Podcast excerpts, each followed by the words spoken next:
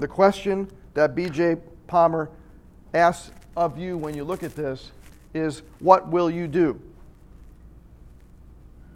What will you do? Because that, what's going to happen to you in your life is you're going to have these moments where all of a sudden your life changes. and you have a choice during that moment to either do something about it or ignore it. Right? It's like this it's like a knock on the door. Right?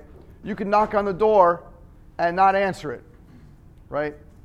You could ignore it, you could forget it, you could knock on the door and just pretend it's not there. But sometimes those knocks on the door are really important, right? And sometimes they could be really great things, and sometimes they could be really negative things, but you got to listen to the knock.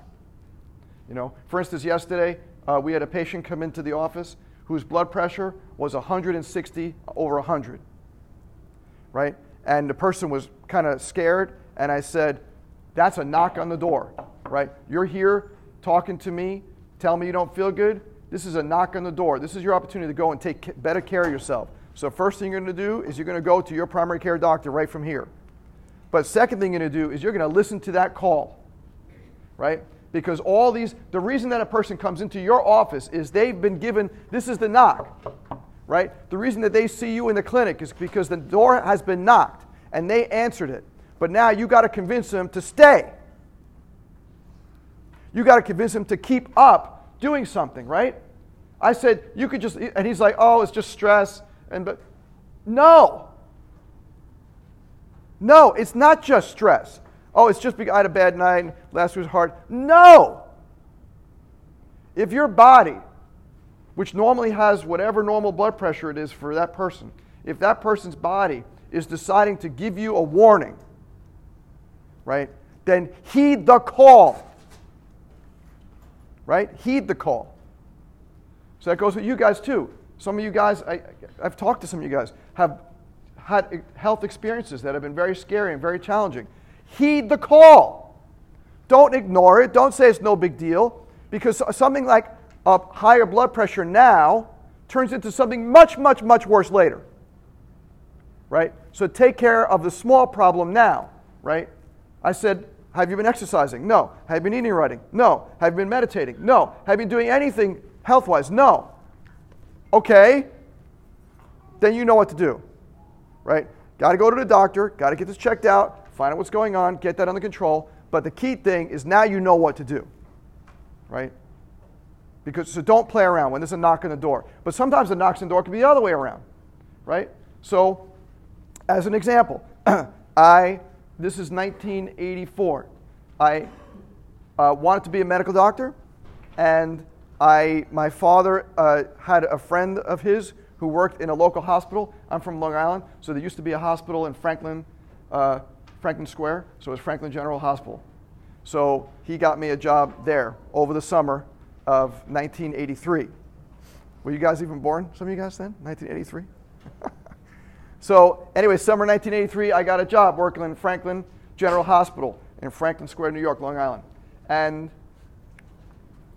my whole goal, everybody tell, well, my, my advisor at SUNY Albany, I went to SUNY Albany in New York, my advisor said, you've got to really start showing interest and getting involved, and because that's how you know medical schools will choose you, not just because of your you know grades and MCATs and whatever. I said, all right. So I went to this hospital, really not wanting to, to do this, and they assigned me to the emergency room. So I'm like, okay, I can, I can do this, right? And there's all kinds of craziness. It was the summer of 83, all, all, you know, the typical stuff you'd see in an emergency room in the summer. And I hated it. I absolutely hated it. I am a very friendly person. I like talking to people. I like smiling and talking to people and reassuring them. It's part of my thing, it's part of my reason, right? Well, this was discouraged, right? I was talked to a number of times by the attending physicians there saying, Ruben, I appreciate that you're a nice kid, but there's no room for niceness here, right? This is a business. What's the job of the ER? I'm like, to help people? No. The job of the ER is triage and admit. That's the job.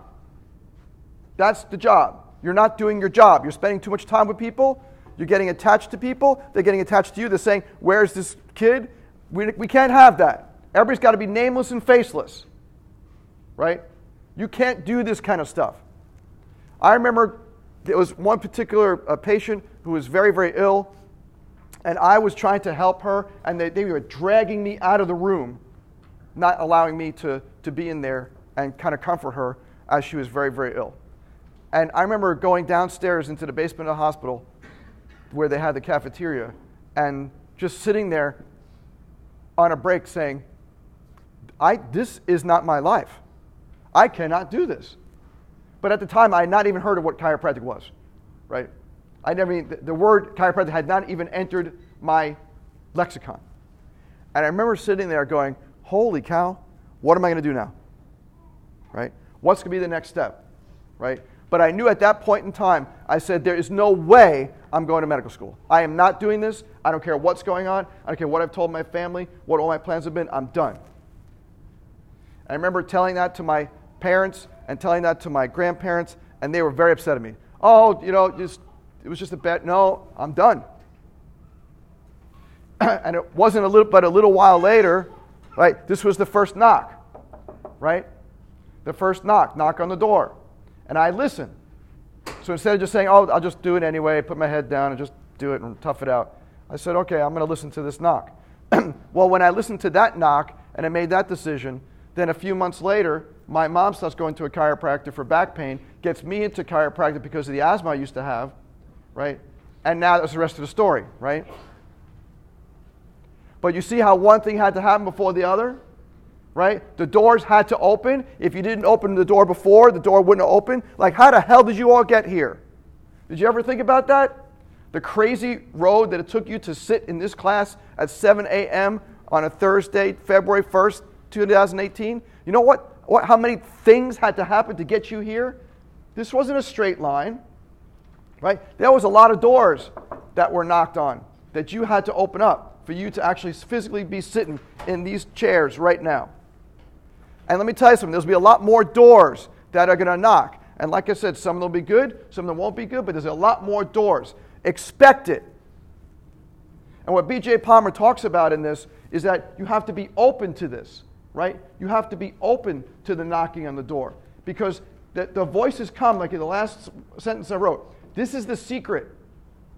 Came the voice to me as the whisper of a gentle breeze. These words I will.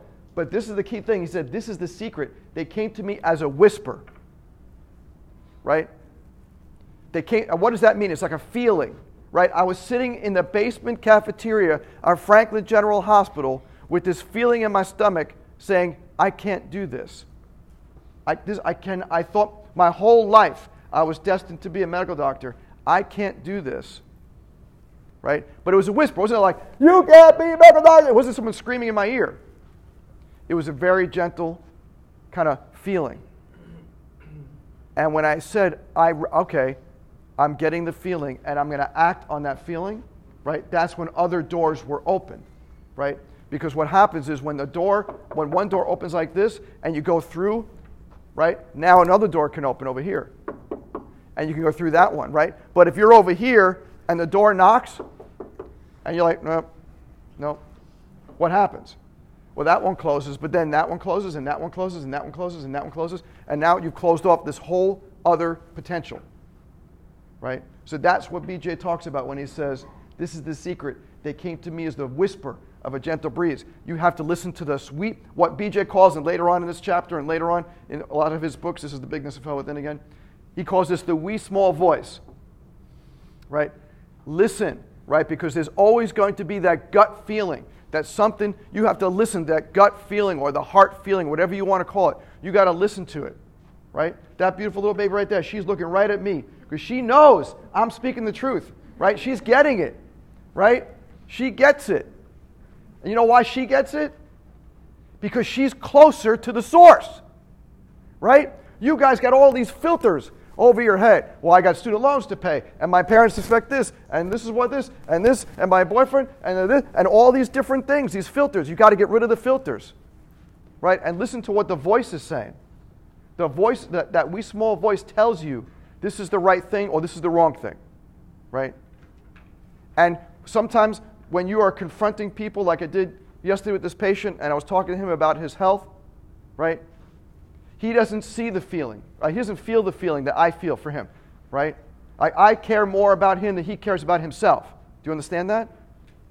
But that will also turn around the other way. So you need to listen to yourself. You need to trust in yourself. Trust in that judgment. Trust in that guidance because that's, that's the way we know what to do, right? We've been given this great gift of feeling or intuition or whatever, instinct, whatever you want to call it, right? Many, many years ago, that was super important, right? So if we're walking down a path, and this is 300 or uh, 1,000 years ago, whatever, walking down a path and we hear rustling, right? What would we do? Stop, right? Listen. What is that? Right? Right? You take out your spear or your bow and arrow and stuff and just make sure it wasn't a bear or a coyote or, you know, there was a coyote in our yard this morning, right? I heard him doing those crazy little sounds that they do, right? So what happens if I was outside and I was like, oh, no big deal. I kept on walking. Coyotes can attack, right? But if you hear the noises and the rustling, you stop because that's your instinct is saying something isn't, what is that? Right? So that's what it was given to us. This our, our system was given to us to understand and make sense of the world and guide us, God bless you, to the next and next and next places. Right? But if you don't listen, you don't heed the call, you don't listen to the knock, you don't get the warnings, then you don't go as far as you could. And if you think about this thousands of years ago, what would that mean? Right? Natural selection meant what? You don't listen to the knock and you don't pay attention to the fact that there's a pack of coyotes in your backyard by your teepees or caves or whatever, you're going to be eaten up. Right? So it was, it was a life or death thing. You understand? But it's still in us. But we have to get past all the other stuff, the bombardment that we get all day long from all the different sources. And that's how, why it's so hard now for people to pay attention to their feelings. Because that, that initial reason that those feelings are there was for protection. And now we're pretty safe, right? Honestly, for the most part, we're pretty safe most of the time. So we kind of squelch that part, but we still have to pay attention to the feelings because those feelings are the doors that open us up to the next and next and next place.